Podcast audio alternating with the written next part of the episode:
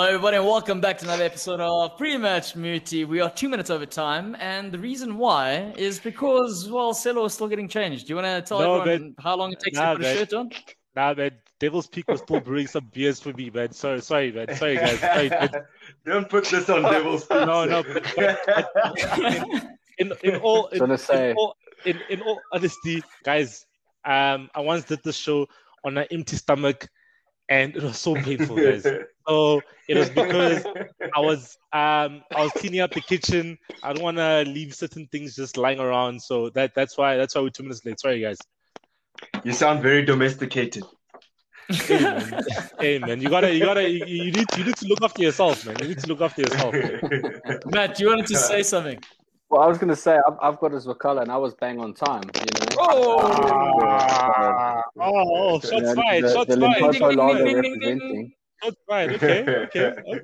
Round one of the Battle Royale goes to Matinho there and Zuakala. And lucky the Devil's Peak and Selo taking a big hit there, my friend. Welcome. Yo, back, Wanga, what are you drinking, sir? What's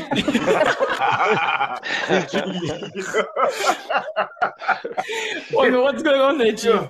Huh? Is that for your team? It's like the thing straight out the top of the water cooler. You know when... Yes, you're right. I'm looking dirty. Yeah. I'm going to work that out. Give me the speed. Yeah, that's better. Oh, man. Okay. So Wanga is sponsored by HTO there. Mosanai, what do you have there today? I've got to say, Selo, look, I'm actually in Matt's corner here today because I've also got his Wakala mug. The gym there. Oh, well done. Shout out. Okay. Yeah. I see that because Liverpool won, you got a bit of budget now. Only if I wish that's how it worked though. Liverpool win and all the fans get money. That would be delightful. It's the other way around. You pay them regardless of what the outcome is. That's the thing about football, guys. Is it's an experiential sort of service. The product is so unpredictable. It doesn't matter how much they spend. They can spend £180 million on Mbappe, for example, and it doesn't mean you'll get the best pair of Nikes. So that's the one thing. But talking about that, guys, we're going to start off with the Champions League recap. And mainly this game, the Barcelona 1, PSG 4. For everyone that watched it, I mean, what a game. Who goes to Camp Nou? Especially, I know the state the club are in at the moment, but Camp Nou, killing them 4-1. Yeah. 4. No, true. I mean, no, definitely. Banging them 4-1. Yeah. And Mbappe, apparently, guys, Mbappe came out saying the day before, he asked Pochettino, he said, listen, Chief, he said, how many times you know the story there, Matt? You can say it. Yeah. Well, he apparently they were the day before doing their last little training, and Mbappe said to him, "How many times have you won at the no camp?" And he said once when he was a player for Espanyol, and he said, "Now it's going to be twice," and it was. And then you know the thing is he's always been an amazing talent, Mbappe. You know, we've always, from when he first burst onto the scene, there's been that talent. What's different this season, I think, is that he's kind of matured to the point where he realizes the influence he can have, not just on individual games or on individual moments, but on an entire season, entire competition. And that's what we're seeing now. I saw a tweet by, I think it was the Football 365 official feed, and they were saying, we've now entered the Mbappe and Haaland era. You know, we had the Messi-Ronaldo era, and it's like the mantle has been passed. And I think that's really exciting to see, two very different players to what Messi and Ronaldo were. And also two very different players to each other. And I think that's what's going to make it really cool. Because the thing is, you could, with Messi and Ronaldo, you could always see the talent, but you could never see how they would fit into the same side. It was always clear that they would kind of occupy one another's space. With Mbappe and Haaland, you could realistically see them stepping into the same team, which, you know, down the line, who's this ABCD? That's Dean Brody. and tell James, hey, James should take it easy on my skipper, man. No problem. Every day you ask me about my skipper. Just a new skipper, man. Yeah, hey, James. All right, guys, but to Matt's point, I like what Matt was saying with the whole Mbappe Haaland thing, and you know, are we? Yeah, but is it that we're moving into that next era where Messi and Ronaldo, you know, they're on the cusp, or they're on the end rather of their sort of greatness, and now it's the birth of the two new young lads. I mean, Mbappe gets a hat trick, And Haaland is, how do you pronounce that, guys? The Viking King, aka the Hurricane Haaland. Haaland. Guys, say it like a Viking. How would a Viking say it? How would he say it? Erling Haaland. Haaland. Also, guys, he's played 13 Champions League games. He scored 18 goals. That's as many goals as Ronaldinho scored at his time playing his whole Champions League career. The dude is 18 or 19. No, it's crazy, man. I think the thing with him is that he's you know, they like to show him in almost like a robot type vibe as images, and showing that whole thing of half a face and half a robot type. You know, he is that type of player, because even the first goal he scored yesterday, the 1-2 with Sancho, it was 50-50 between him and the goalkeeper, but he literally went for it and stuck his foot out and went for the shot, and was a clear goal. And you know, I liked what he said after the game. You know, I saw Mbappe score a hat trick yesterday, and it was motivation for me to go and score goals today. Imagine he's even telling you guys. He's telling you that he looks at other players that are doing well, and gives him motivation to do well. And then what does he do? He scores two. Sharp, he didn't score a hat trick, but you know what I mean. That's great, man. I think, is that not a Gen Z thing? Because I don't know, this is like a new breed of player. These folks are like coming out there 18, 20, and they're just like, listen, we don't give a shit if you're Ronaldo, Messi. I mean, also Mbappe getting off the team bus, walking into camp now, and all the Barcelona fans losing their mind over him. I mean, you must walk in there like you're the king if they're getting excited about your presence. That's something there. Wonga, interesting fact. Wenger's come out saying when Mbappe was young, Wenger always He tried signing him on a free, and he chose to stay with Monaco. Wenger came out and said that Sir Alex Ferguson hired Carlos Queiroz to Man United, and then Carlos Queiroz told him to sign Ronaldo. And Ronaldo had an Arsenal jersey and was ready to sign for Arsenal, and then decided to sign for Man United. Wenger has stories about every guy, bro. Yeah, Arsenal almost signed every single player. But it shows. Like I looked at the story, and I mean, it for me, I just thought back when I looked at the story. I just thought back to the time when people were. It probably was around about that time. When people were saying Wenger out, and I wonder how he felt, because he's literally trying his best. And I mean, you see Mbappe, the kind of talent he is. The time he tried to, like you said, sign Ronaldo, and I'm sure there's other players that he's probably trying to sign that time as well. And for me, I was just wondering. I mean, look, people, they took him out. The way he went out for me wasn't a nice way, but he was still trying his best to Wanga, it sounds like he's still hurt about the way he went out. Yeah, look, he's very hurt. I mean, this is an Mbappe Haaland sort of conversation the guys make it about Wenger. Wenger is gone. You've literally asked me. But the question you asked me, but I'm just saying, when I thought about it, I mean, that's what it's the only thing you can think about. I mean, Mbappe is a very good player. And the thing is, at that time, let's say he did sign Mbappe at that time, you know, would have been, you know, people would have been, oh, would he have done it? You know, would he have been the same player he is now? But, I mean, we'll never know. And I'm pretty sure the other players that Wenger, they were going to hear it, other players that Wenger was trying to sign. And the people who said, boop, no, take the guy out, because the results were ensuring. But yeah, I think it's fair to say that Mbappe wouldn't have been the same player at Arsenal if he had gone to Arsenal at the age of like he's 22 now, right? They would have loaned him out to West Brom, and he would have landed up at Bayern Munich. 23 this year. Nah, not the way he was playing. He played with Monaco, guys. He was playing very well. Eh? Mbappe, he's a different kind of breed. I think he would have done well. The style of play, guys. So he got into a Monaco team. With the Portuguese coach Jardim as the coach, with Bernardo Silva, Bakayoko. Fun fact, Jardim means garden in Portuguese. But continue. Yes, okay. So it actually makes sense. He was the seed in Jardim's garden. That's what it was. There's a seed in Jardim's garden. Yes. So obviously, like you know, they still had. I think at that time, you know, they had Mbappe, they had Bakayoko, they had Fabinho, they had all these players. Bernardo, they had all these great players that are playing in other teams. Mendy and all these players who've moved on, and they got to the Champions League semi-finals. with Mbappe as what, an 18-year-old. That team was stripped like a car in the middle of nowhere. You know, if you leave your car for too long, just pieces, just gone. But not, and that's what usually happens. You know, I mean, I think obviously the sporting director, I just forgot his name, but that sporting director is amazing, and I think he's at Lille now, doing a great, amazing things. So you can just see that. The style of play. If he was at Arsenal, he wouldn't have flourished as he did in a Monaco team. Monaco won the league that season. Monaco won the league, and then they got to the semi-finals. I like Arsenal Matt going. Yes, Arsenal, no, I agree, 100%. If he went to Arsenal, maybe if he went to Spurs, he would have done better. No, but it's true. Arsenal. I mean, let's be honest. If he'd gone to Arsenal, he would have been injured for the last four seasons. And, shunted out on the wing, chasing balls up and down like. We've seen them take young talents before. Look at what everybody thought Walcott was going to be when he was still at Southampton. Very similar story. He was up and coming. He was doing all the things in a fairly small side. Moved to Arsenal. Never quite hit his. He's had a fantastic career. He's done a lot of good things, but he never became the English Henry, which is what a lot of people thought he was going to be. And I think I don't know if those people were. I mean, watching Walcott first game for me, I know we don't want to change topic here, but a player like Walcott, I wouldn't even compare him to Mbappe. That was, for me, that was just another sign. The last 7 years at Arsenal. That's the thing.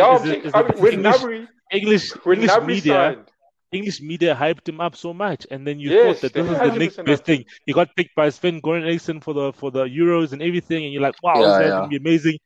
And that's the thing, is that English media like to hype up talent, and sometimes it's undue pressure, you know what I mean? So that's what happens. Mbappe, he went to Monaco, then went to PSG, and he's flourishing, and I think what he's doing now, like he was carrying that PSG team, where obviously sometimes it's almost like everything has to go through Neymar. Neymar's injured. Mm. Okay, cool. I need to do the things, you know what I mean? Which is great to see. And Di Maria. Don't forget. Who's on top of that log? I think Leon on top of the log then in Paris. Is it Lille? Yeah, I think also, guys, fun fact about them is also Portuguese manager, Portuguese sporting director. They've signed a whole bunch of young Portuguese. No, I'm not making about the Portuguese, even though it is, but it's a fact right now. It's a fact. It's just a whole bunch of young Portuguese. I mean, Renato Sanchez has found himself again. He's the player that we saw a couple of years ago. Sorry, as you were, Wonga. Yeah, so guys, can you guys refer me to like a place where I can learn Portuguese, guys? Because I think this is where the show's heading. Well, because we're gonna get all the players. But also, guys, how many South Africans do we have playing in Portugal at the moment? That's what one place the South Africans are flourishing. Yeah. No, we do. Okay. We do actually. We have a couple. Yeah. Yeah. So sorry, Wonga. As you were. No. I'm saying. We mustn't forget that PSG as well. I think they're third on their log, if I'm mistaken, third or second. But also, the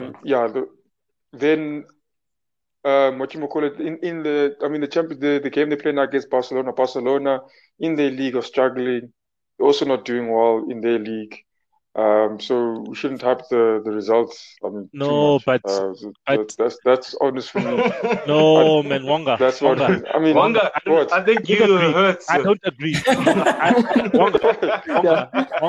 don't agree. You know why I don't agree, Wonga? Well, because Barca have scored the most goals in La Liga this season. Right, their defense is leaky, 100%. We don't. I will never deny that this season. I watched a couple of years. They're leaky, but they've scored the most goals in La Liga. And right now, if they win their game in hand on Real Madrid, they'll be second in the league, 9 points behind Atleti. Yes, it's a COVID season, whatever, but it's so tough for teams to go to the new camp and beat them. Normally teams beat them away from home. Normally, Barca maybe wins a 2-1, 2-0, whatever. Liverpool goes to beat them at Anfield or whatever other team beats them away from home. But at home, Barca doesn't lose 4-1, guys. They lose 2-1, 1-0. Clutching at straws. 1-0, you know what I mean? They don't lose by 4-1, guys. Barca normally wins at home, loses away. That's what they've been doing the last 3 seasons. And I think also this result wasn't so much about the two teams. This result really was about Mbappe's individual performance. He walked in there and he stamped his authority on the game. He played like someone much older than he is. He dominated. Yeah. He was unstoppable. And I think that's the real story here is the emergence of this this next generation of game changers, which is really exciting to see. And also, even, you know, talking about Haaland, he's not doing it alone. There's also some cool players in that Dortmund side. I think they're really interesting, like they were a couple of years ago. You know, they're another side who kind of did really well, had themselves stripped a couple of players that they lost. And now, again, they've built another really exciting side. Dortmund's always a fun team to watch. And I just think they're, you know, guys, going to be cool. This is the thing I want to talk about. I mean, James Rasejo, they're saying, I'm going to call you James, not James, because, you know, it's what they say in Colombia. But Mbappe is the next Thierry Henry, boys, no cap. You know, interesting thing, guys, end of the season, Mbappe and Haaland, are they staying at their clubs? Because we know United wanted Haaland before he went to, I'm sure Ole Gunnar Solskjaer is kicking himself for that one, but before he went to Dortmund, and Mbappe is flirting with Madrid, and they're saying, and now before you guys burst out laughing, they're saying Liverpool's an option for him too, which is quite interesting. And we saw the conversations. And this, you know, it makes me think, why weren't Liverpool spending the money this season? And it makes me think maybe they're gearing it up for this big purchase, this sort of star signing that they were aiming for. But we'll see what happens. But question to you guys, do they stay at their respective clubs or do they leave? I know Chelsea's been considering getting Haaland. So yeah. That would be very exciting if he doesn't stay at Dortmund. It'd be a very good prospect, having Thomas Tuchel and then Haaland there with that lone striker position. Yo, he'd kill it. But I think what's going to happen with Haaland is that because his release clause of 75 million euros only kicks in next season, he'll stay another season at Dortmund. He's only 21 this year, so he'll stay another season. That 75 million release clause it's set. So a team comes with 75 million.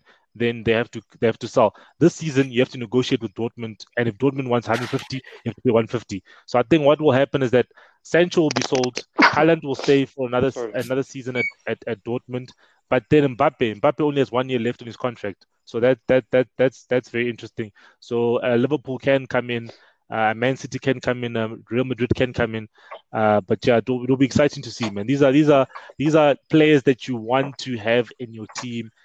Because if the rivals in your league have them, they have a better chance of winning the league. But also, guys, question here. Akil's saying Haaland will end up at Man City. We know Man City need a striker, even though at this moment in time, they don't. It's the irony behind that statement. Yeah. I sound like Michael Owen there with that comment. But the point is, if a player like Haaland, like, does he fit? I know he's ferocious. There's a reason they call him Hurricane Haaland. There's a reason, like, he is that Viking-esque sort of very direct, very brutal. There's a lot of force behind it. Does a player like that fit into a side like Man City? Well, you look at it, when Dzeko was there, he was a very, you know, not to the same extreme, but he was also not like Aguero. He was also the more direct kind of, kind of big, powerful, fierce kind of striker. And he still also was banging them in for City. I think they're the kind of side who, if they've got goal scorers in, will find ways to score goals within that player's style.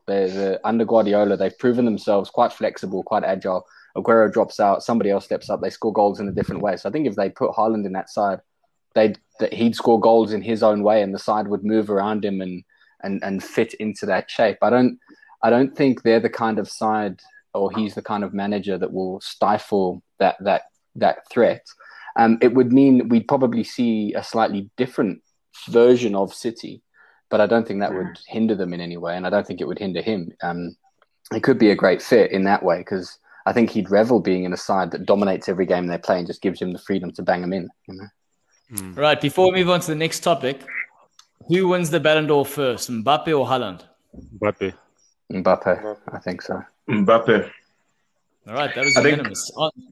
I think to win the Ballon d'Or, man, a lot of factors have to come in. These guys actually have to win, like, their domestic leagues.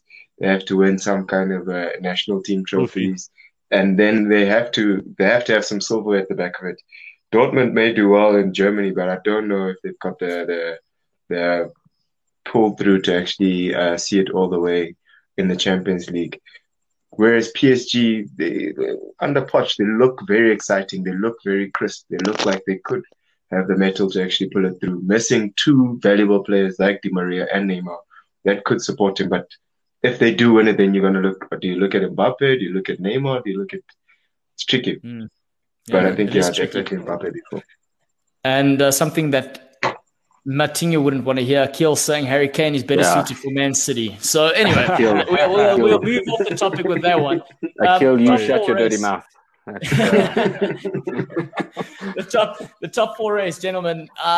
We know Man City. This is pretty much their league to lose at the moment in time. I mean, does anyone here see Man City not winning the league title? Anyone? Simply because you can't tell what's going on this season. You know, we've been talking about how drunk the season is the whole time. We thought Liverpool had it sewn up a couple of weeks ago. We were like, oh, it's theirs to lose now, even with the injuries, da-da-da-da.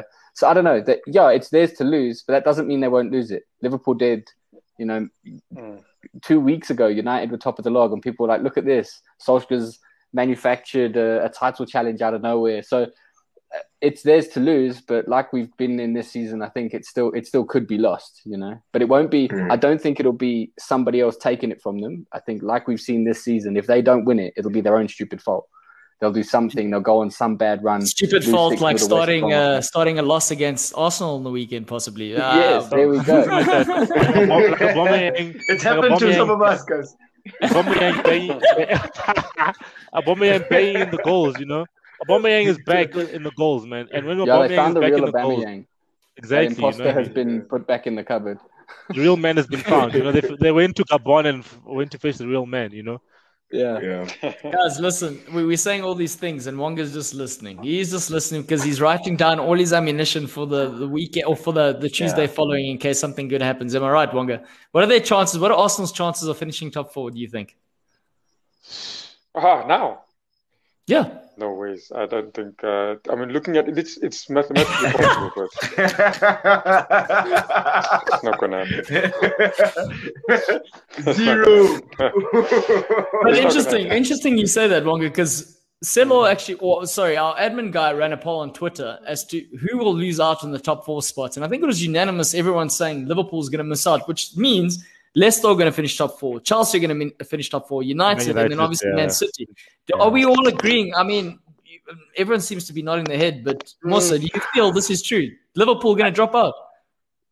Well, I'm not too sure about Liverpool dropping out, but I'm happy that Chelsea's in there.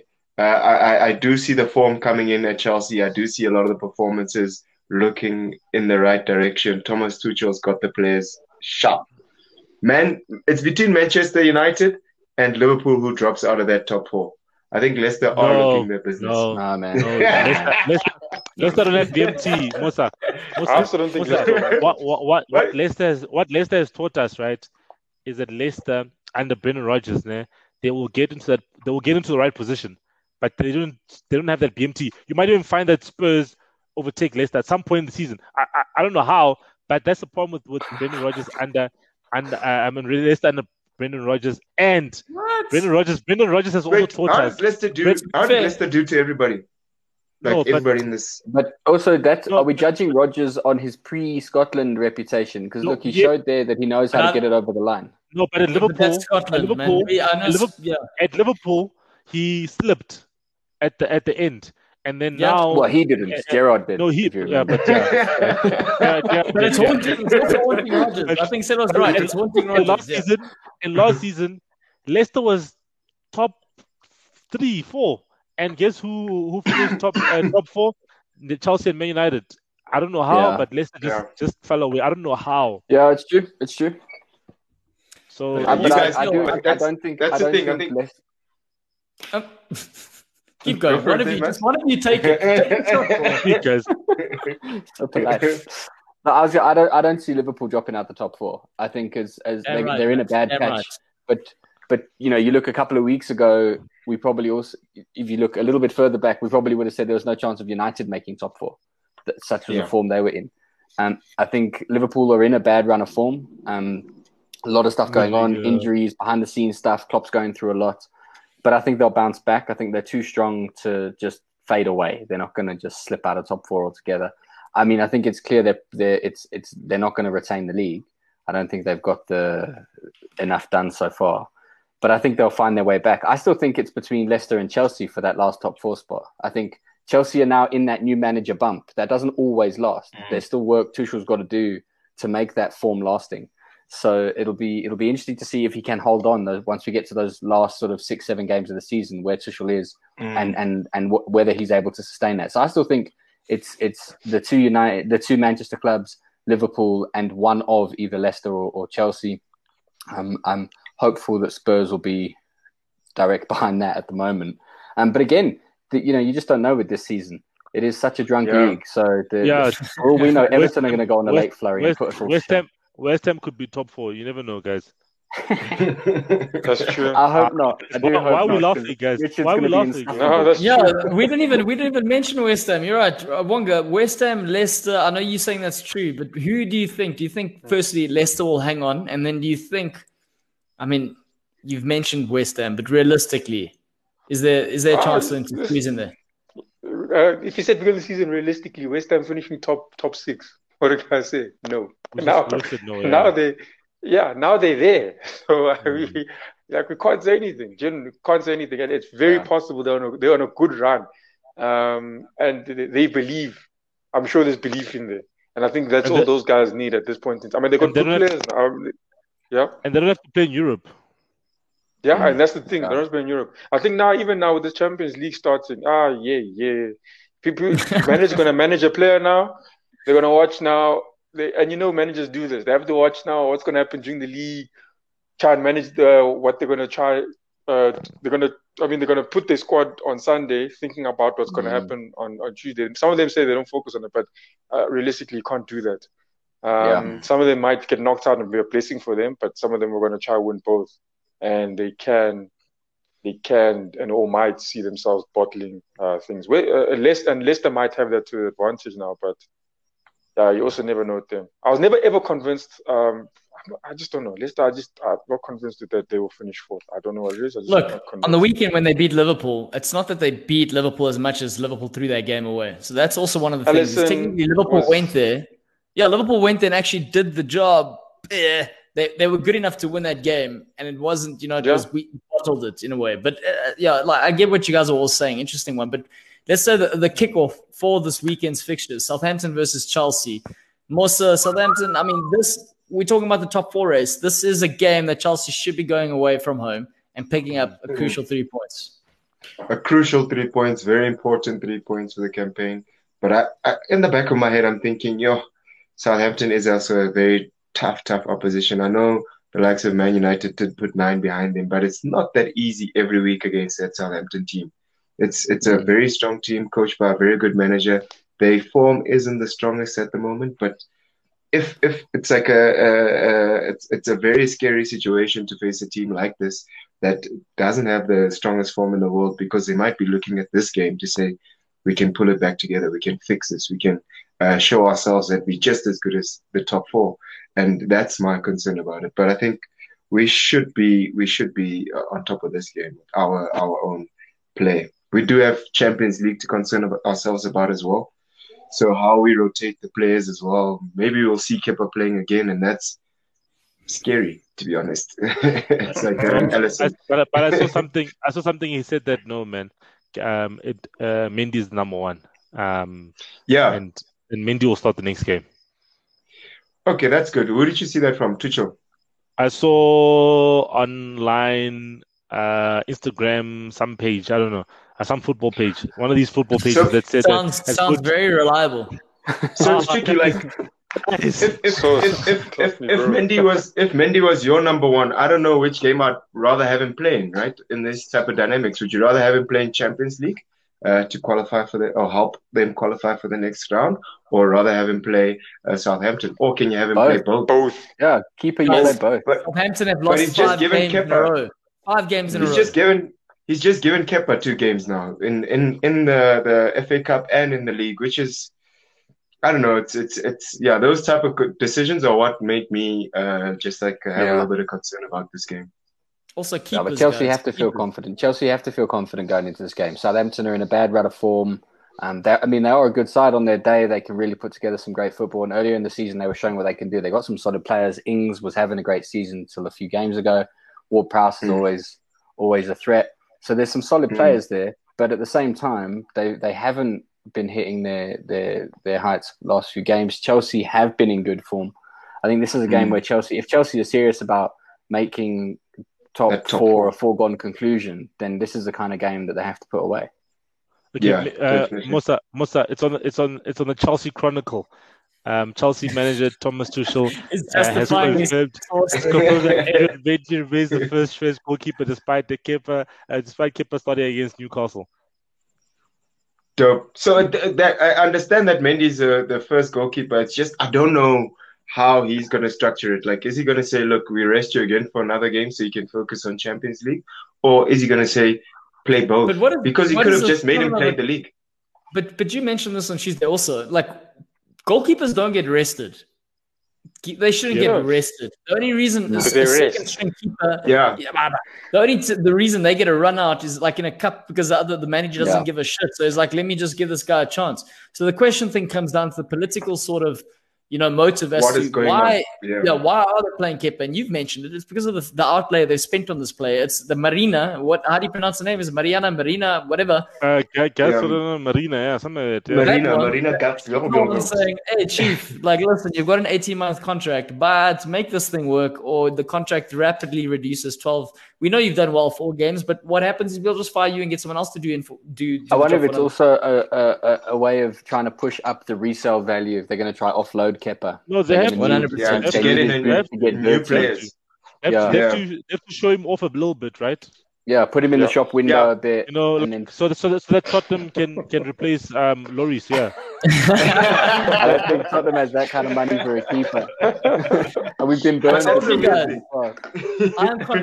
I am convinced if Spurs just get a world-class keeper, look, saying this for any side is probably true, but if they just get a world-class keeper, that team transforms tremendously, and Mourinho gets his 1-0 victories over the line. I'm telling you now, that's the difference. And so we all more or less agreeing that. Yeah, Wonga doesn't even share your opinion, please. No, I mean, think about it. How many games did you lose because due to releases errors? Is that the simple question? Yeah, the last 3 games has been horrible. Wow. Yeah, but the last couple of games he's had some howlers, but also you've got to look at the defense in front of him. They've been giving the defense in front. The defense. The City game was a particularly bad one for Lloris, but the defense in front of him have also been. Not up to the standards they were holding themselves in the beginning of the season. Yeah. Even Alderweireld, who I love, he's been a massive defender for us. He's giving too much space to attackers. I think the whole defence. I agree with Claudia. I think that it might be time for us to look at moving Lloris along. I think he's a world class keeper. He's won the World Cup. He knows what he's doing. But I think maybe there's something there, and it's a good time to talk about it. I think we are seeing the cracks in the Spurs side. I really didn't want to have to play West Ham anytime soon because they are in really good form. They already punished us earlier this season. It is going to be a really hectic cup game for us. You look at what happened at Man City before the game. Mourinho said that if Spurs is going to get anything from Manchester City, they have to play an absolutely perfect game, like we did when we played them earlier in the season. We played anything but a perfect game. I don't think I would be surprised if we're suddenly up to perfection level between then and now. So I think it's going to be if we have a really good result tonight in Europe, I think that would be fantastic. I think then that might buoy us and hopefully give us something to take into this game. If we have another kind of stodgy, stilted performance, I think we're going to go to West Ham and really show because West Ham are flying and they're probably looking at us rubbing their hands together. They can't wait for Spurs to arrive. So and then any kind of mistakes, we know they're going to punish us. They're putting them away, and I think. That's for me. That's the big challenge with Spurs at the moment. I think, Claudio, it's not just in the keeper where we're missing. I think across the board, players are making mistakes now that they weren't making a few months ago, and that's what's hitting us. I think. But with that being said, Matt, I think it's tough to admit, but I think Harry Kane and Son they still got a few goals in, especially in that game. I think they will have a few goals in them if they come against West Ham. Hurricane has been out for a couple of games, but I think definitely they still have something there. Yeah, whenever those two are on and together, there is still that chance. You always feel like we could score, but what's weird at the moment is that we're not using that. We've got like this really potent outlet, and we hardly ever play on the front foot, and they're forced to feed off scraps, which is really frustrating because whenever you see us go into a game in an offensive frame of mind, we do seem to dominate. We've seen it a few times where Spurs go in and for the first 20 minutes, they look like they're going to steamroll a side. And then when they hang back and they overthink it and they try to control from the back, we just fall apart. And I think if we had that mental shift where we said, let's just go in and try to score 7, then that'd be great. But then again, when we did that at Everton in the Cup, we ended up losing 5-4. So, it's just we can't seem to win at the moment. So, I don't know. Best couple in the world. Yeah, like Kane and Son are the best couple in the world. Claudio, guys, Claudio types these things while we're talking, guys. I swear. Maybe you could have said pair instead of couple. Pair, like couple. Couple's couple. That's the bit. The admin, speak to admin. You always give me shit. It's that Celo wants you fired. Celo wants you fired. So there's an admin in the room with you there. So I don't want the admin fired. No. Me and the admin are friends. No, me and the admin are friends, man. Also, admin, why don't you tell me that my green screen's half? Anyway, sorry. It's all admin's fault. Can the admin organize some snacks again like the last time, man, for Saturday? Man. That'll be amazing, man. Yeah, guys, budget. You know what? If you want to be a star, all those big Hollywood actors, they were starving before they made their breaks. Unfortunately. Also, you can't even put your shirts on. You can't even put your shirts on time, but you want snacks. Claudio, make sure there's some flute glasses. I'll bring a bottle of bubbles. Okay. Oh, nice. I like that. Also, guys, just keep your distances. Eh? All right. So, West Ham, by the way, we said this on Tuesday, Matt. You weren't here. Everyone's agreeing right now. Best team in London. So this is a London derby. I mean, for Mourinho's sake, for his job. I kind of agree, like I know we're doing very well, but West Ham is also doing very well. Yeah, so true. I can't take it away from them that they are very, very good in London at the moment. I think West Ham must just be pleased to be considered in the top 3 in London at the moment. They're having a good run of form here. They're doing very well. They're playing some nice football, but let's not get carried away. Yeah, but right now they are tied. The best team in London because they're on the same points as Chelsea. So that's a different thing. Where you are on the log and whether or not you're the best team in a given, that's I think there's a possibility they'll be the highest ranked London side this season. Ranked or wanked? It's not like you said wanked. I said what I said.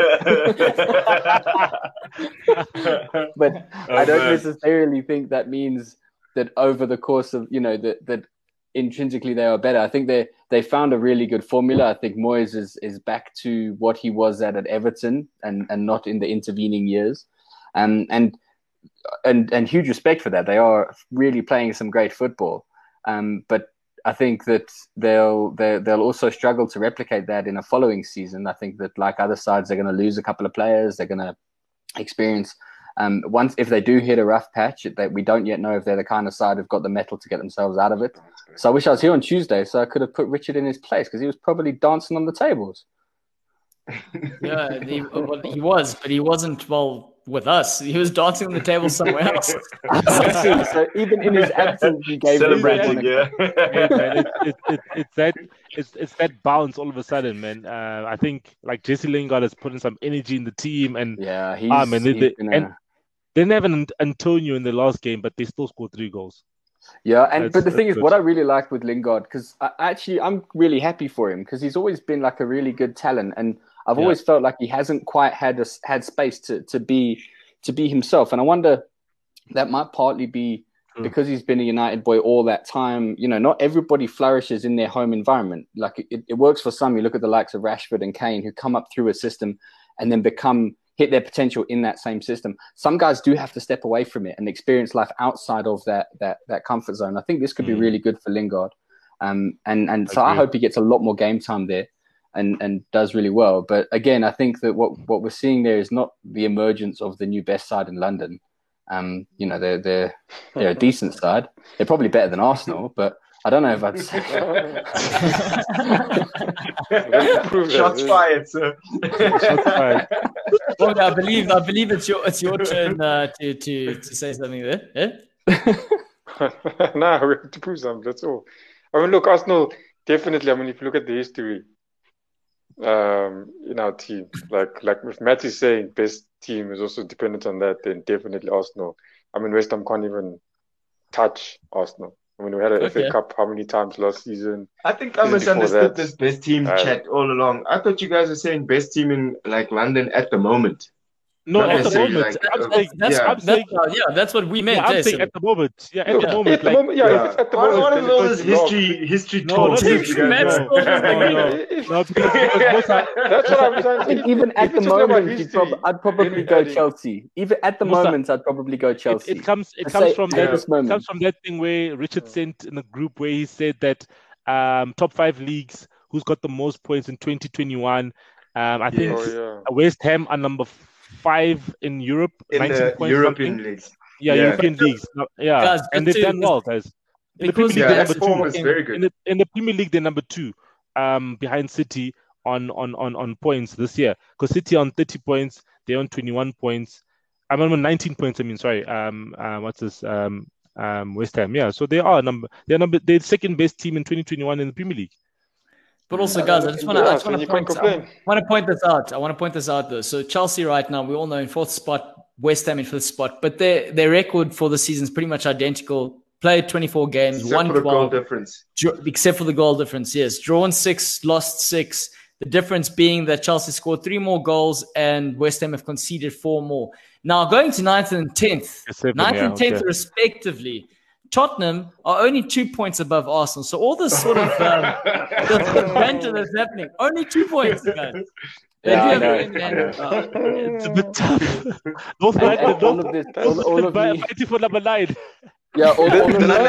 of the season. You see, that's why the history... That's why the history chats came up. No. Sorry, guys. Sorry. Marcus Rashford just missed the chance. Sorry. Shit. Well, that's not surprising. I mean, I feel like he's got that in his locker. Was it bad? That was bad, eh? Seriously. I mean, that is Rashford, though. That's in his DNA. He misses those, right? Can we agree on that at least? Guys, it was bad. Like it was one of those someone crossed it from the left. I think it was Greenwood crossed it to the left. And then Rashford was literally looking at the goalkeeper, where the goalkeeper probably spread himself to be on the floor, and Rashford literally played on the floor. So the goalkeeper blocked it because he played on the floor. Whereas he could have probably just played here by the goalkeeper's head. He needs to watch Mbappe. Mbappe finishes, champ. Little dinks. I wish I could show you guys. Oh, you're gonna get us copy strikes there, Chief. Yeah. No, there has to be a better way, Silo. And then anyway, it's not even a goal, so it's not even a goal. Like actually, show us goals, champ. But what does Van say? What does Van always say? Like, you know, the strikers, they need to have ice in their blood to kind of goal, huh? He always says that. Exactly. No ice, no goal, Rashford. Rashford is the devil. He's boiling. All right, let's talk about important things there. Forget about that. That would be unnecessary. Right. Side notes. Let's talk about a derby that has relevance again. Yeah. Has relevance again. Listen to this guy. Listen, it was relevant the last time. Pickford freaking took out. Actually, the last time we played, last time you guys could say that last game derailed our season to a certain extent. No. To a mighty extent. I think Gomez, you said it quite enough when it happened, Cloudy. But Gomez got injured by himself, man. But Gomez wouldn't be there if that didn't happen. But Gomez got injured in for England, guys. He played in that game, right? But Selo, it's a knock on the universe, how it works. You know, the one, it's just how blocks fall. Like a butterfly. The butterfly in Indonesia. Yeah, and the butterfly. Schools in Johannesburg. Yeah, something like that. Some rubbish like that. Right. Okay, but guys, Liverpool, Everton. Did Saka also get injured that game? You did. You did, yeah. And that also kind of messed up his season, right? Much. Two injuries in that game, yeah. No, but he hasn't made much of a difference. Yeah, because he hasn't had time to settle. That's part of the point. You know, he came in. Before that game, he was flying, wasn't he? He's played seven games. He's played like one game before that. He's played 8 games in a row, and he's won 1 game. No, but before he was doing all right. Anyway, but the point is, Liverpool. Now, this game this weekend. So here's the question: who's the best team in Liverpool now, Cloudy? Hey, play games. That's a good question. Insane. We haven't been on the radar in years. No, we're saying this season. Not last season. This season. No, we were doing this also going into the history books. Now. Yeah. Yeah. Okay. Why are lads going into the history books when things are shaky? Liverpool still are, guys. I don't know what you're talking about because Liverpool are 3 points ahead. We've scored like 15 more goals, 10 more goals. So, yeah, why we're still better. Why is 3 points more significant than 2? The 2 that separates Spurs and Arsenal is laughable, but the 3 separating 3 is more than 2, Matt. Do your math. I understand. And Liverpool have...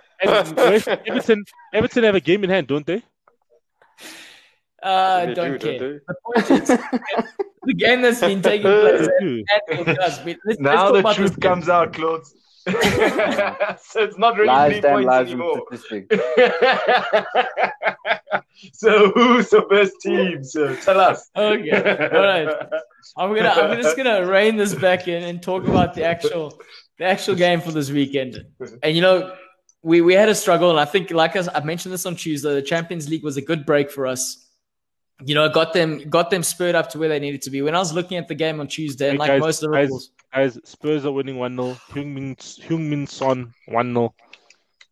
Nice update. Thank you for that. That's going to carry on to the next weekend then, or into the next Premier League game. Is Gareth Bale playing? Gareth Bale gave the assist.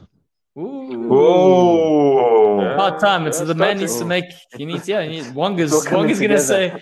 Wonga's gonna say. I told you so. Top bins after that. Wonga's gonna say top bins even wow. Top bins after that. That's just assist. Top bin. I'm telling you. Guys. Top bins. I have no words. Wanga. He's not dead. Can I ask you guys, are you doing this on purpose? You've waited. You know, This is arguably the biggest game of the weekend, and you guys are just talking shit. What's going on? Look at Matt. He's like, I was updating a valid thing, which is a scoreline of a team that's here. Yeah. Celo's doing a service, Claudie. Okay. Yes. Important, yeah, Claude. Hard facts. All right. Okay. Hard facts. Thank you for the service. We appreciate the update, keeping the people informed. You know what? You guys are talking about live football. We just lost a couple of viewers. Thank you very much. They've gone to watch the actual games now. This is the problem. Anyway. Silo, come on, man. You're killing us. You're killing us. Yeah, stop talking facts. Claudie, talk nonsense about Liverpool for a while. Yeah, thank you. Carry on with the nonsense. Talk nonsense so we can lose more viewers. Oh, my goodness. I mean, I've got to say, the banter's been on point in this episode. But holy shit, guys. Let's rein it in now. Okay. All right. So Liverpool on Tuesday. I saw a Liverpool that I haven't seen in the last couple of weeks. They were pressing. There was energy. And the most incredible thing was that you couldn't hear that artificial fan noise nonsense that you hear in the Premier League. So you could hear Klopp telling Mo Salah, close him down, press, get back, track back. And all of a sudden, the energy in the front three was back, in the midfield it was back. And because it was there, we were able to capitalize on a team that tried to go pound for pound with Liverpool. And unfortunately, you know, they're the ones that made the mistake. And our two of the three front three were lethal and they took advantage. So it was a good sort of confidence booster and something to carry through to this game. I think a lot's riding on this game in terms of Pickford coming back to Anfield, the guys, you know, trying to stick it back to Everton. So there's an extra motivation there from the actual squad. So I'm just thinking about, you know, we rushing this off here in terms of the last bit. But the point is, I think Everton are going to be in trouble here, despite the fact that they did start off with Man City. They were 1-1 halftime. And in the end, the cream eventually rose to the top. And I think the same sort of thing's going to happen on the weekend. I think the sort of distraction we had midweek is going to be exactly what we needed to overcome this and be the best side in Merseyside. I don't know if anyone else wants to say it before we move on to the next game. No, I think we can't just dismiss Everton. So I think the rest of us do need to contribute. We can't just let you just say anything you want. Is Calvert-Lewin back? I think, is he back? Yeah, he is. I'm trying to see here. Update on Calvert-Lewin. I think if Calvert-Lewin is back, guys, I think it won't be as easy as Claudio says. But if Calvert-Lewin is not available, then I think that cream that he talks about, that like Cremora thing that he talks about might rise to the top. But we don't know. If it's expired, it might not rise to the top because it'll just linger. Have you ever seen like... and it's just the corner of the iceberg. It just... You know what, Cyril, you're getting loud, but like I said, you guys have done no better than Liverpool in the last 5-6 games. He's calling Liverpool the expired cream. Bruno Fernandes. Oh my gosh. Bruno Fernandes. We might as well just do this, guys. Man United, Newcastle. Bruno Fernandes. Let's talk about it. Guys, Claudio said that the cream will rise to the top. And obviously, when expired milk, when you put it in like coffee, it just does like particles. It doesn't blend. So his cream might just like stir and then just do this. So that's what left with Liverpool. But no. The cream expert, ladies and gentlemen. No, Celo, before you say anything, Mosa, you're the banana king. This game, United Newcastle, is there a potential upset job? Because if you say so, then everyone has to throw their money at this. No, sorry.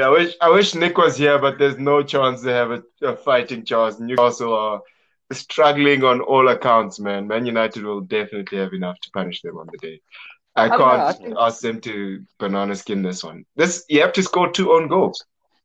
No, but I think, Newcastle, as much as they haven't been doing great, there was a couple of games there with this new assistant manager, what's Jones or whatever his name is, and there was a difference. There was a difference in the side. And if that side arrived, I reckon they could potentially give a game. But it would, and remember, United have only recently fixed their home form. They were really struggling at home for a long part of the season. So there's potential for an upset. The ingredients are there. Whether or not it'll come together, maybe there's some fouled up cream or turned, I don't know, some sort of other banking reference that perhaps Celo can make for us. But I think that. That there is potential for an upset, but based on how United have been doing lately, I'd expect them to kind of see it through. Yeah, I think the potential would be there if that assistant manager was allowed to actually coach the team. But now if Stevie Bruce is there running the shots, doesn't even want him to be calling people to say, hey, get in this position, do that over there. It's late for Newcastle, man. They got jealous. And it's tough, man. Like, you got jealous with no good ideas, and that's the worst type of jealousy, So, I can't picture anything coming out of Newcastle's camp. Where's Nick even actually? The man should be trying to tell us. On Nick's point, guys, Nick is actually Nick is actually working some good news for everyone listening and watching. We are, it's meant to be sort of a surprise when we do it, but nonetheless. Nick is working on something in a studio for us, so he's actually putting something together. So. Look out for that. It will be coming soon. But Wonga, what do you think about Man United Newcastle? Nah, I agree that you could say the ingredients are there, but it's probably like a 1% thing in your head. I don't see it happening. It's not gonna flow through. I think Man United will take it. I think. They have the players to take them aside. But again, always at the wheel. So maybe something that they need to choke. That Arsenal fans of stats, is that like a kid in maths lit getting a distinction? Is that what you're implying? Yeah, it's like even with Arteta with his 7% chance of this and 13% chance of that. No, this is something else with that stuff. I've never heard it again. That's the funny thing. Look, guys, we're meant to be talking about Man United and Newcastle, but obviously Celo's distracted because he's actually watching the game. No, but I'm allowing you guys to talk first, and then I'll say just my little two. He's going to come in with the definitive closing argument. Let's hear the closing argument. No, but I completely agree with you guys. I think one thing I've realized with Man United, right, is that when they hit a bit of a rough patch, there is nothing that is guaranteed. You know what I mean? And this has been a rough patch, you know what I mean? I think the only result that we can say was a guarantee was the draw against Arsenal. You know what I mean? We went into that game and it was a draw and it was a fair result. And it's not like Man United fans were saying before the game, we're going to smash Arsenal, Whereas the other games where we probably should have beaten Everton and we were probably overconfident against West Brom and Sheffield, and we ended up losing and drawing the other those two games. I think we do sometimes hit those potholes, and it's not good when you hit them consecutively. Where in the month of between, let's say, the last 20 days, last 5 games hasn't been good. You know what I mean? Newcastle, we need to rectify it, and we need to solidify our place in the top 4 because right now it is getting a bit tight. We play Newcastle, then we play Chelsea, and then we play Man City. So imagine now we lose against Newcastle, we don't get a win against Chelsea, then we don't get a win against City. Then let's say we end up with 2 points in out of 9. Then Chelsea could be ahead of us. You know, that's not the way that we want to be ending the season for the last 14 games. We want to be ending it confidently. You know, every team wants to do it. Liverpool's going to be doing better. Spurs are going to be doing better. Chelsea are going to be doing better. Every team's just going to be doing better than what they've been doing. So you can't be on the decline when everyone else is doing well. You know, we were going up when everyone else was going down. So now we need to go back up. You know what I mean? Sorry. Important news here. Yes, yeah. Gomez is going to grab a drink. Please, lads, the drinks. Let's see the drinks. Oh, we didn't do the thing where you mentioned the name. Everybody, man, let's toast. Have your drink. Cheers. Mine, last sip, yeah. Yeah, James, you go get yourself that gin. It'll be an interesting game, and I think, we've got a couple of injuries that we need to sort out, but it'll be a very interesting game. Nick, hey, man, I don't know. Sorry if we beat you, but yeah. Of course you're going to beat them. Oh, yeah, here's the real biggest game of the weekend. This is the interesting one, yeah. This is the very much interesting one. The real big game. The real big game. Yeah, this is the actual big one. This is the box office. You know, we're all just opening acts for this guy. Yeah, we had curtain raisers. Wonga, the floor is yours, my friend. Let's speak. Let's talk. Show us whip out the stats. Whip out the mentor versus mentee. Arteta versus Pep Guardiola. Speak, man. Speak your mind. Yeah, I think that's the only, only advantage that Arteta has in this game. That he's been under Pep's belt for a couple of years now. But I think Arsenal when they played. When they played Man City I think it was Community Shield early this year, and I think we ended up beating them. That was the last game of the last season or something. Semi-final. Yes, that's the one. Yeah. And we beat them, but even then, I think we beat them. But I think Man City were, they were still on top of Arsenal. It wasn't a big score if I can remember correctly. And looking at Arsenal now, look, Aubameyang scored a hat-trick the last weekend, but again, I said that was Leeds. It's not Man City. So we're going up against a very good side. We have a good team. I think we do have a team that's good enough to score a goal against Man City. But Gundogan, I think, is injured, I think. I don't think he will be able to play. I see he's got a groin injury. That's what I see. But it's just Gundogan. Nice. Then they're gonna put someone else on there. De Bruyne is back. Yeah, De Bruyne is back. De Bruyne is back, and I think De Bruyne. They said De Bruyne is how many? There's some stat about him and scoring against Arsenal, but I don't think he loses often against Arsenal. I think Arsenal looked at. They started as soon as they bought that. They got that oil money. Man City. Arsenal have struggled against. Man City. It was like a absolute complete turnaround. That match between Arsenal and Man City. We struggled ever since against Man City, and now you can even see the quality of the two sides. You've got young players. I think Saka wanting to get a goal there, but Man City are solid. I can't see realistically Arsenal win. Wonga, I think the whole Premier League doesn't want Man City should be running away with the title. You know, we saw how Liverpool ran away with the title. Give us a solid, please. Just do us something there. We just need someone. We just need, similarly to what happened now in La Liga, where Levante drew with Atletico Madrid. Real Madrid fans and Barcelona fans were jumping up for joy because Atletico Madrid drew their game in hand. Same thing. Just draw with them so that Arteta drops. If he makes Pep drop points, I make him personally. I write him a mail on behalf of Goal Lounge, getting the CEO to sign off saying, "You're the manager of the season at Goal Lounge." If he manages this, exactly. So hey, come on, no way, sir. Look, you will sign it. Surely, we don't help that much, to be honest. We need to vote on that because surely Lampard's still in with a shout with his Hawaiian shirts. Oh, hey, I like the fact you keep reminding us about that, because we definitely, at some point, we're going to have to release a bunch of Goal Lounge Hawaiian shirts. So keep an eye out for that. Obviously. We have to do that. Yeah. Okay. Back to that.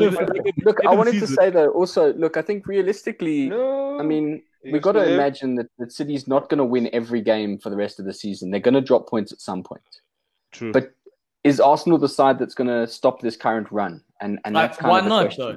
That's like what I'm saying. If you're looking at a story, there is a why not, but there's also a, if they're going to do it, they're going to have to play the game of their life. And I think they are in good form. They're in a bit of a good vein of form. The real Aubameyang is back, which is fantastic.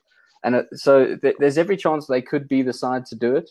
But at the same time, there's such a head of steam built up over at City. And it's going to be, I think, if you were going to have to, something like that in all competitions. So It's going to be, but although Arsenal are probably going to be amped up for it, because potentially they win this game, they could leapfrog Spurs if we have another bad weekend. So I love that, James. It's okay, son. It's okay, James. That's why we're here, man. This is a safe space. That's why James went to make a shit, guys. It's because he knew. He knew this topic was coming, boy. It's painful. You got to take some gin for the pain. Wong has disappeared because you were spitting out the facts there, man. But I do want to comment on this. I think actually Arteta. Yeah. Oh, you're back, Wongo. So, is there something else you would like to add? Yeah. Look, no, I mean, I was just saying. Look, I mean, I think if looking at it, I do think Arsenal, they do have the potential to cause an upset at Man City. That's the truth. They do have it. What percentage would you say? Yeah, in terms of percentages. And don't round off. Yeah. Give us a 5% today. I agree with James there. It's a painful topic. But look, it's I do think Arsenal have the potential to cause an upset there. But the only thing that will concern me is I'll have to see the lineup and see who is going to be starting in that midfield. And I mean, the guys starting behind Saka and Smith Rowe, who's going to be there? Because I think that'll play a big part in what if it's Ceballos? Because no, it won't be. And Saka, if it's look, what's his name is injured as well. Partey is still down. What Claudio picked up last time. I'd go for Alneni rather. Yeah, because Alneni is a runner, and I think he definitely need that and I think Arteta would know it as well. I mean, when these guys attack, they've got 5-6 guys in the box. Everyone needs to come back. At least half the squad needs to be back in that box. No, and that's what they do, man. They don't just cross the ball. They play it all the way to the final third. Then they play a little bit of indoor soccer in that tight little space, and they just keep playing until the defenders just switch off, and then someone makes that sort of second run, and that's how they tend to get their goals, which is interesting. So if you don't have that in the midfield, I am going to be a bit worried, but I will say this, Wonga. You guys have absolutely nothing to lose here, and if you're playing the young boys up front and you've got Aubameyang who's firing, I think there's a potential for the guys to show up. The only issue would be to what you're saying and to what Mosa was saying in terms of the midfield, the defensive sort of capability of containing a Man City. But if you go toe-to-toe in terms of attacking, maybe, just maybe, if they go balls to the walls, not giving a shit, that they can concede 5. Maybe they can score 5. Maybe. But you guys are whack, bruh. Like, where was this energy before? Now that Man City on top, guys want to win the league. Now everyone's like, Arsenal have it. They've got something. My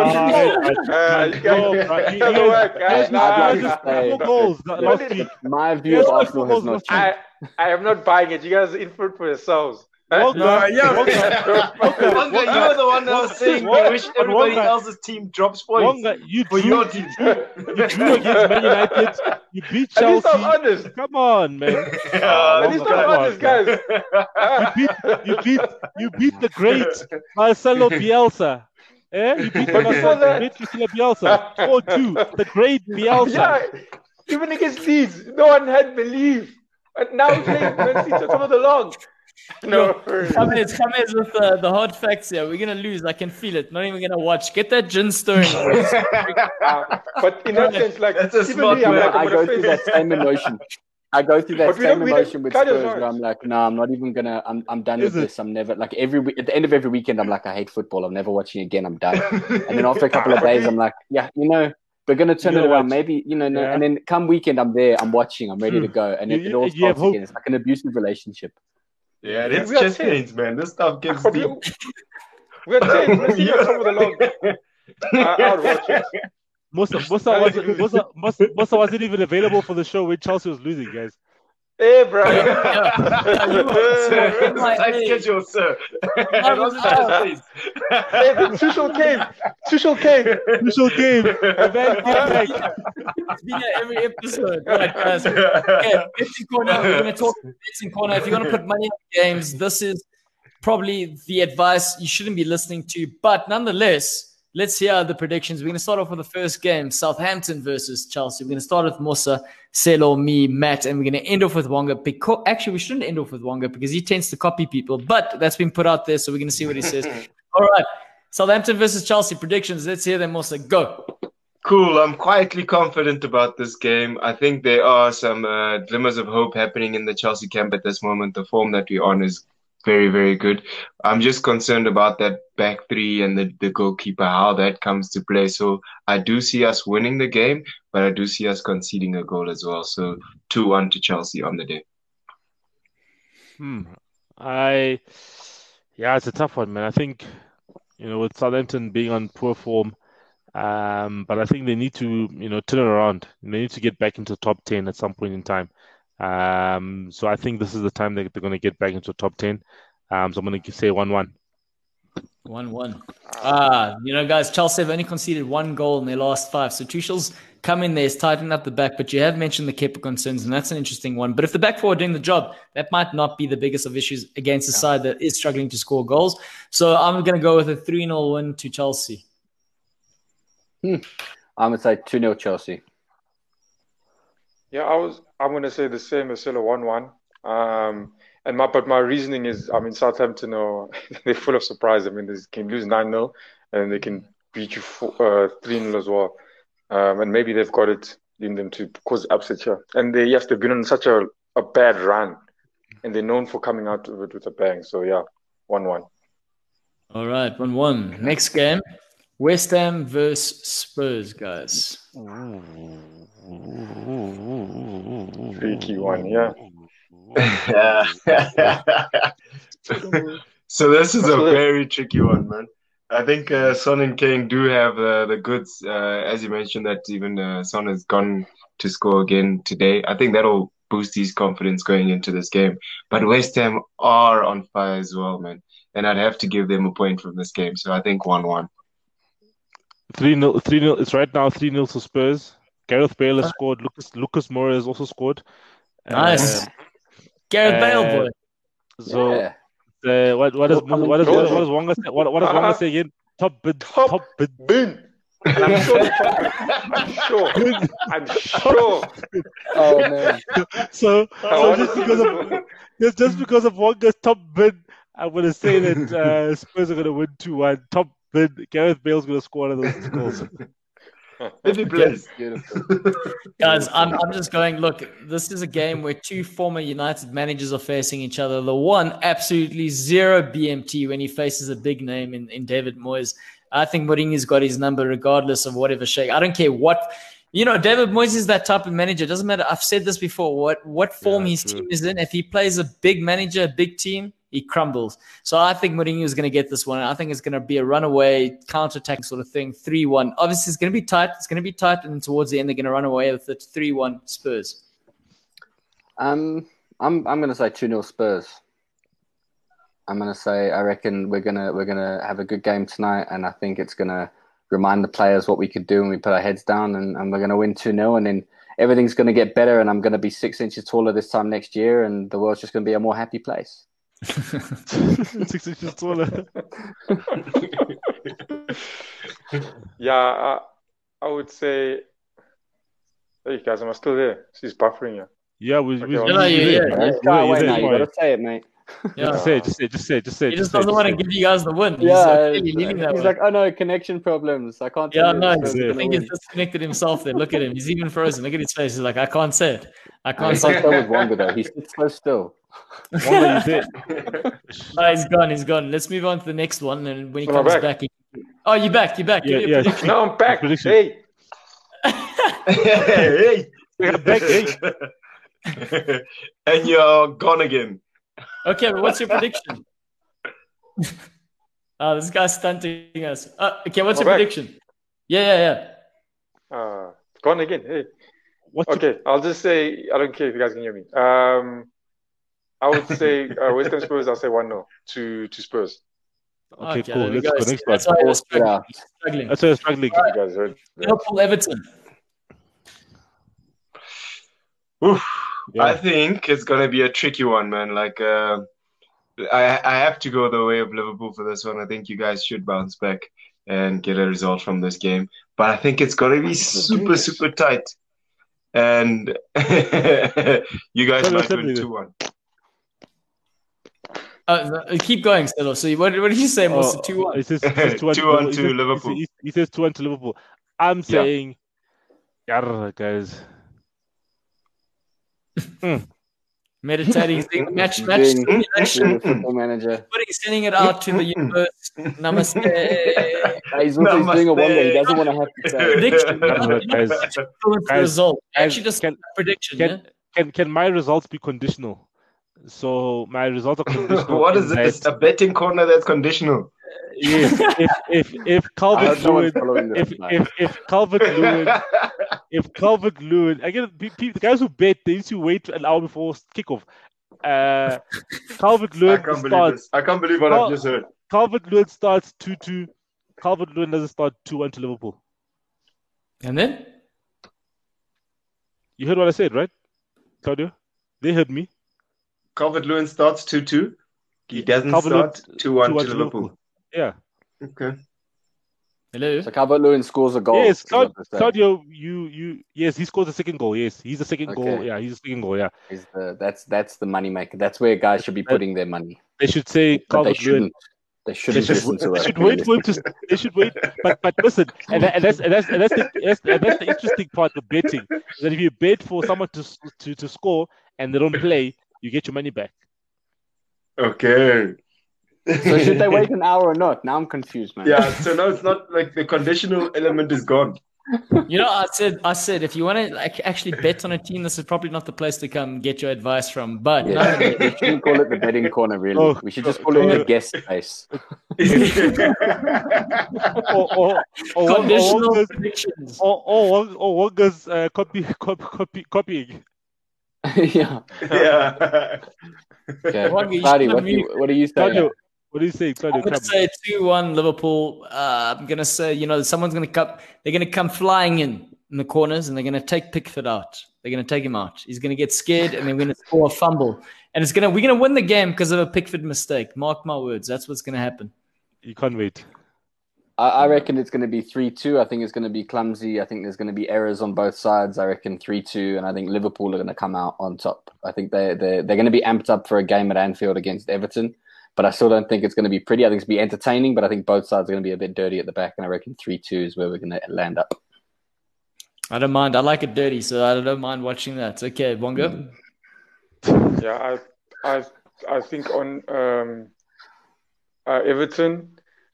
They still have also potential to cause upset. I've written them off in many games, and they've proven that they've still. They had a good run at the beginning of the season, but they still got something in there. But I would give it Liverpool to win 2-0. I think Liverpool I think he has a game that they need to prove that they can actually hold their defense, and maybe this is the first time. In a long not time, holding. Have a clean sheet.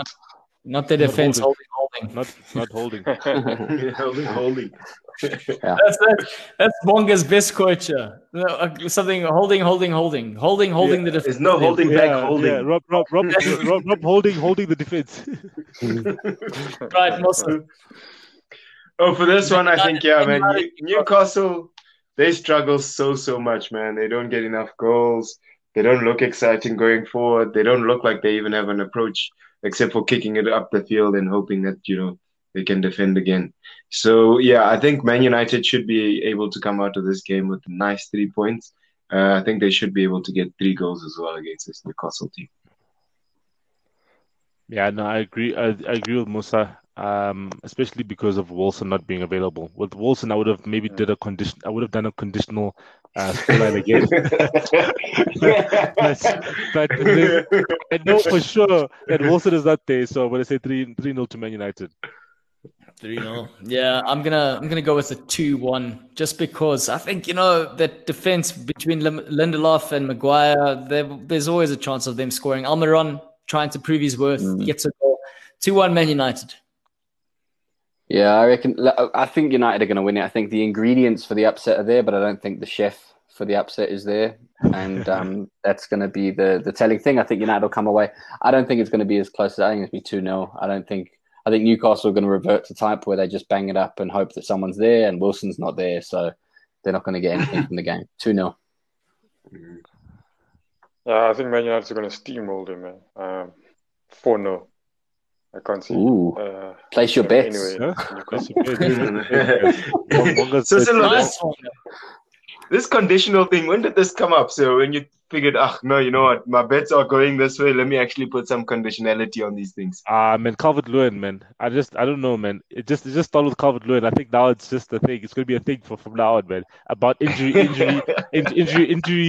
available. You know what I mean? Like when Chelsea plays, is Kepa in goal? Is Kepa not in goal? Conditionality. Right, guys. I just want to say this next game. The next game, obviously, the guys normally watching give their predictions, but I think in this case, I think Gomez has had too much gin to drink. But if you are still able to type, we want to see your prediction for this one. Mosa, Arsenal versus Man City. Man City all the way. I know, there is that history and that the managers do know each other and have worked with each other very closely in their history. But I think Pep is just going to be too good on his day, and his current form with Man City will just be too good. I don't see Arsenal coming with a formation and an approach where they can squeeze Manchester City up the field the whole game. It's just, I don't think it's possible for them to do it right. So I do see Man City punishing Arsenal 3-0. Ooh. Mm. Mm. Ooh. Mm. Ooh. Mm. I think Man City will win, yes. I saw Pums actually also put a prediction there. He just didn't the scoreline, but I think I agree with Musa that Man City will win. Maybe not the scoreline. I think it's going to be a 3-1 win to City. There's Pumlani with the 2-0 up. Oh, 2-0. Okay, 2-0. Okay. Yeah. Dope. All right, guys. I mean, I wanna give. I think Arteta, unfortunately, I think he is geared up for these sort of big games where he can cause an upset. Unfortunately, I don't think he's got the personnel at this moment in time. I think in the future he could possibly do it. What I do like is the sort of the attacking force of Arsenal. And I think, like we've all said, Aubameyang is world-class on his day and supported. If he does go with the young boys behind him, they can be fearless. They can be fearless. Yeah, Gomez, you slow, Baba. One drink. Bets against Arsenal, boys. It's okay. All right. Okay. I was trying to find some positive there for Arsenal, but let's give Arsenal a goal. Let's give them a goal, but a 3-1 victory to Man City. It's going to be like the Everton game last night. Everton were in it until halftime, and then they weren't. Yeah. I agree. Yeah, I agree with Mosa. I think it's going to be 3-0 to City. City have been, they've conceded one or two goals recently, but for the most part, they've been super solid at the back and really lethal up front. So I reckon 3-0 City. And last time I backed Arsenal against City, that Arsenal just went to shit. So true. I feel like I'm doing you a favour by not backing you this time. Look, guys, at least I know that my defenders are not going to be kissing floors here, trying to eat cross. All defenders. You're not sure, sir. You're not sure. I'm 100% sure. So it's Arsenal's goal not to lose 3-0. Is that their goal? If they don't lose 3-0, that's not to eat cross. Look, I think Claudio, you're right. Arsenal have nothing to lose. We have nothing. Those guys on top of the log. Man City have to win this game. I think they don't really have to, but they have to. If they want to firm their point, they have to win this game, open the gap, hope the other team stumbles so they can get close to their title. I do think it'll be a close game. I don't think City will run away with it from the onset. They've now taken out Gundogan. Well, he's injured, and that's a couple of goals now out the team. Something that's been working for a while now. So now you have to find something else now that's going to work. And if they're going to find it against Arsenal, we'll have to see. I think possibly, because it's my team and they're on a good form, I'll say 1-0 to Arsenal. We're laughing. Gotta say this out loud because this also goes on to podcasts and Spotify. It just makes sense to read this out loud. Gomez has come in saying, being an Arsenal fan is like dating a fat wife that has potential, but she never wants to gym. I'm not sure what to say about that. Yeah, I kind of agree with that. Guys who watch our show, guys, are wild, guys. This is why we get explicit on Apple Podcasts, yeah. Guys. Wow. Yeah, we've got the parental guidance rating. Thank you, everyone. So we've earned that badge. Pumalani's come out saying different for relegation. Yeah. I think that's going to be a key thing. I think you're right there. Final thoughts from everyone before we go and wrap the show up. Yeah, I've enjoyed the show, guys. Thanks a lot. It's been a great show, and all the best to everyone else's team. Since we are not all playing one another, may all our teams win. Shout out. Okay. And Wanga, remember, you have nothing to lose except just losing against Man City. But it'll be okay. You'll bounce back. You've got potential. Good luck, man. Oh, wow. Wonga, nothing, Matt. You don't want to say anything. Final words. You know, everyone gets a chance. I think we should leave it with that. You know, Arsenal. All you've got to lose is losing. You know. what more can you say? Wonga, how do you think this happened? Spurs are only 2 points above Arsenal. You just sit there quiet. You don't shove this man back. When we overtake them, then I'll start talking.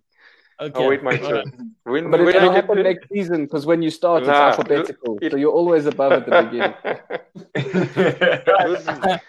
on that note, I just want to say thank you to JR, James, ABC, Dean, Kill, who else? Pooms and Pumalani. Thank you very much for joining us. You add to the show so much, and we really enjoy your comments. Thank you very much. We'll see you guys live next week, Tuesday.